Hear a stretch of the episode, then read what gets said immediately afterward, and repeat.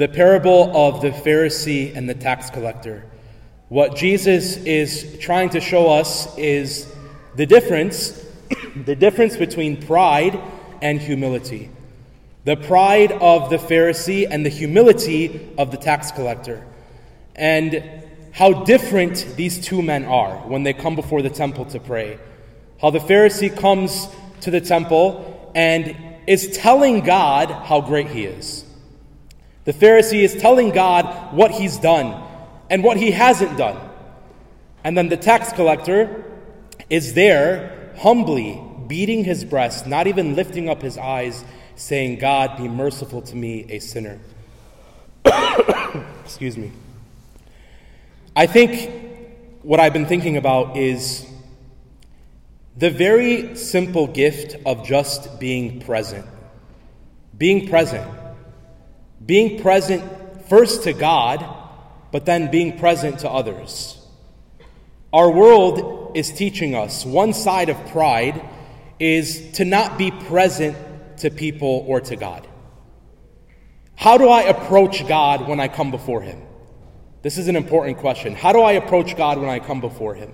When I come before God, am I just distracted? Is my mind and my heart filled with a million things? Am I worried about what I'm about to eat after Mass, right? Or what I'm going to do after Mass, or who I'm going to hang out with after Mass? How do I approach God? How do I come before God? Because this Pharisee comes before God very much obsessed with himself. He's obsessed with himself. He's just thinking about himself. Whereas this tax collector only thinks about God and the need for God's mercy. It even says in the gospel, it says that the Pharisee came and he prayed to himself. The Pharisee prayed to himself because he was so obsessed with himself.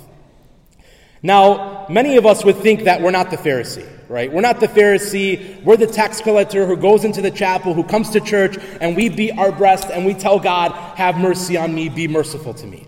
But I'd like to challenge us because I think many of us, including myself, are more like the Pharisee than we are the tax collector. I'll give you a very simple example. I remember when I first became a priest. It took me a while to get used to being a priest. I've only been a priest for four years, and I'm still learning how to become a priest. But I remember in my first year of priesthood, there were many things that I had to learn to get used to. There were many things that changed in my life. And so one day I was sitting in the adoration chapel, and I was complaining to God, right? How many of us do this? We get to our prayer, and right away we have our list of complaints, you know, the things that we need to complain to God to because we think that Jesus is our therapist and we can just come to Him and just throw all of our garbage at Him. So I come before God, I'm sitting, I'm staring at the Eucharist, and I'm just complaining to Jesus. Why are you doing this? Why do I have to go through this? I don't understand this person. I don't understand why this is like this. And I'm just complaining, complaining, complaining. My whole prayer was about me. As I was doing that, this was at St. George. In their adoration chapel, they have a big cross. And, you know, on every cross, there is the sign I N R I. And so as I was complaining to God, that sign fell and hit the altar and made a loud sound and God shut me up. Because I was before Him complaining about my life, about the things that I didn't think were right, about the things I thought were wrong, about the things I thought I deserved better with. And then that sign fell, and Jesus says, Do you know who I am? I'm the King, not you. I'm the King of Kings. My brothers and sisters, we come before God with our lists of wants, with our lists of complaints, with our lists of what we want from God. And sometimes we treat God, we approach Him like He's a vending machine. We approach Him like He's a magician, like as if we come before God and we just put in our prayer, we say that Hail Mary or that Our Father, and poof, everything is supposed to be okay again. Everything is supposed to be great again. What that is teaching us is to use God and to not be present to Him. One of my favorites is when I'm sitting in adoration and I see people walk in and they walk into adoration and they barely even kneel, they barely even bow to the Eucharist, and immediately they take out their phone, they have their Snapchat, right? They snap Jesus, put some cute emojis, and post it on their story, right? And in my mind, I'm like, Jesus doesn't want to be on your Snapchat. Jesus wants to be on your heart, right?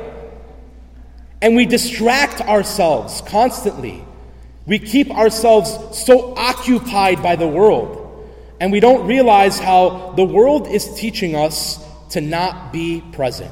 I have a question for those of you who have kids. When your kids act up, how immediately and how fast do you give them an iPad? Right?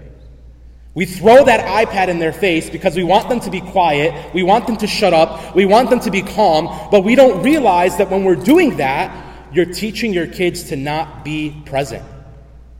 You're teaching your kids to shut out the world and to shut out everything around them and to just be focused on this. And then when they're 15, 16, 17 years old, you're wondering why they have social anxiety and why they have no confidence and why they lack any type of social ability. Because we've taught them to not be present.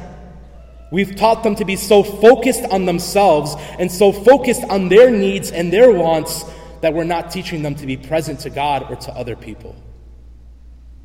I've been to some houses as a priest where every single kid is on their phone, right? And they're not even present to what's in front of them. But then I've been to other houses where these kids are so respectful, where they're present, where they're sitting with people, where they're with people, and they're paying attention, and they can actually have a conversation with an adult. We need to realize that God wants us to be present to Him and present to others. But it takes a lot of humility in order for that to happen. When I was in seminary, there was a priest, a particular priest, and I, will never forget because we always started seminary with a retreat. And this priest always just caught my attention. And so when we were on the retreat, we were sitting in adoration, and I was watching him because I'm Chaldean and I'm nosy, right? And I want to see what is he going to do. So I'm watching this priest. He sits down because in seminary they taught us that every single day we have to sit with Jesus for one hour. Every single day we need to sit with the Eucharist for one hour. So I saw him sit with Jesus. He sat down, he opened his book, he read his book maybe for a minute, and then he closed it, and then for the rest of the time, he just stared at the Eucharist. And every time I saw him do that, I thought, how? How does he do that? Because when I go to adoration, I have to have my novena, my rosary, my divine mercy, this book, that book. And how does he just sit with Jesus? How does he just stare at him? It reminded me of this gospel because this Pharisee comes before Jesus, before God in the temple, and he's just blabbing. He's blabbing his mouth about everything he's doing. Yet, this tax collector says one sentence. One sentence. This tax collector is more present to God than this Pharisee who's supposed to be a religious leader, who's probably been taught this, who's done this for years. This tax collector was more present to God than this Pharisee ever had been. Why? I asked myself that question about this priest. When I saw him sitting in adoration, reading for one minute, and then staring at Jesus for the rest of the time, I said, How? And I realized how. He was in love. This priest was in love with Jesus. And that's why he could sit there and stare at him. I want to make sure my parents aren't here because my dad said if I talk about him, he's going to walk out of church, okay? I don't think they are. I've seen this in my parents. In our family room at home, we have two big chairs, and my parents, those are their chairs. My dad has his chair, my mom has her chair. So every time I come home and I visit them, especially at night, They're both sitting in those chairs, but they're not saying a word to each other. How can they do that? Because they're in love. Think about couples who are in their 80s, right? A husband and wife that are in their 80s. They can sit with each other and not say a word to each other for hours. But simply being with each other is enough because they're in love. When you first start dating, there's a lot of words, right? There's a lot of text messages and Snapchat streaks and all of these things, right, that go into your first relationship, into getting to know this person. But what we mistake is it's not that you fall out of love. It's not that you fall out of love. That's not what happens. It's that your love matures, your love grows. So your love is going to look different as time goes on. When you're dating, it's very dramatic, right? It's very intense.